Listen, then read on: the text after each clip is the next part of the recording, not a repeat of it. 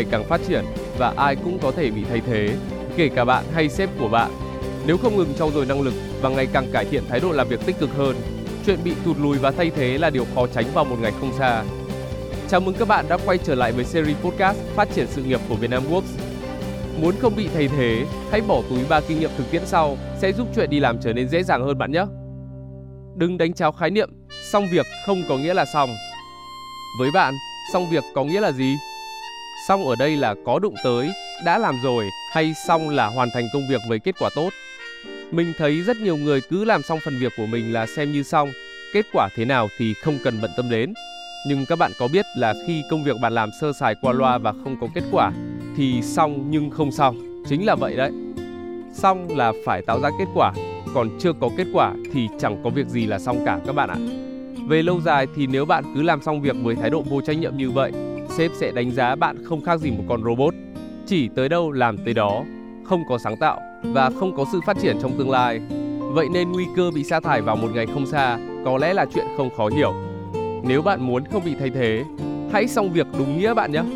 Hãy thử đánh giá lại việc bạn vừa làm có tạo ra kết quả hay không. Nếu có thì bạn có thể làm gì để kết quả tốt hơn nữa. Còn nếu không, bạn cần phải làm những gì mới tạo ra được kết quả. Hãy xong việc khi đã thực sự hoàn thành công việc với kết quả tốt. Có vậy thì mới rèn được tinh thần trách nhiệm và ngày càng phát triển bản thân hơn. Và lẽ dĩ nhiên là không một vị sếp nào muốn thay thế một nhân viên có năng lực và có trách nhiệm với công việc cả, đúng không nào?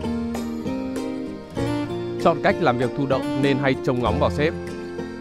Nhiều vị sếp thường than rằng công ty họ có những nhân viên rất thụ động. Giao việc thì phải giao chi tiết từng task, theo dõi phải sát sao từng tí một thì công việc mới hoàn thành được. Họ than nhiều nhân viên không có tính chủ động trong công việc, không tự sắp xếp và lên kế hoạch được, cũng như là không chủ động tìm cách giải quyết, thậm chí là không thể giải quyết được khi có vấn đề xảy ra. Những nhân viên thụ động này thường làm việc với tinh thần tới task nào hay task đó, chỉ làm đúng phần việc được giao và không có tầm nhìn xa trong công việc lẫn sự nghiệp. Và theo lẽ đương nhiên, các vị sếp thường bắt đầu nghĩ đến việc thay nhân sự khi gặp phải nhân viên quá thụ động.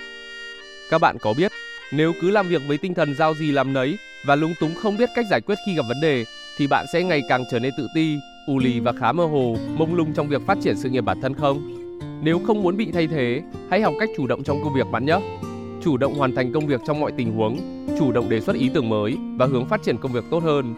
Chủ động tìm cách giải quyết cũng như liên hệ các phòng ban khác hỗ trợ mỗi khi gặp vấn đề. Bên cạnh đó, luôn start with why trước mỗi vấn đề. Suy nghĩ xem việc mình làm liên quan đến những ai, những phòng ban nào, nhận từ ai và chuyển tiếp sang ai, đâu là cách tốt nhất để cộng tác với họ, kết quả mình cần đạt được là gì và để đạt được kết quả đó cần thực hiện những bước nào, kế hoạch chi tiết ra sao, các bước tiếp theo là gì, vân vân. Nhớ nhé các bạn, chủ động chứ không thụ động là cách hiệu quả giúp bạn không bị thay thế trong thời đại cạnh tranh gay gắt này. Nói không với tư duy đóng khi làm việc nhóm. Bạn là người có tư duy đóng hay tư duy mở? Đã bao giờ bạn làm việc với một người có tư duy đóng chưa? Người có tư duy đóng tin rằng họ là họ, đã đóng khung, vậy đấy. Chịu thì chịu, không chịu thì thôi, không thể thay đổi được. Các bạn có công nhận là họ chỉ nhìn sự việc theo cách của họ thôi không? Họ không muốn tiếp nhận góc nhìn mới, tư tưởng mới và cách làm mới.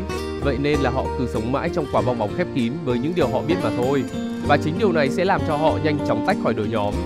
Không có kỹ năng làm việc nhóm thì không thể phát triển công việc được.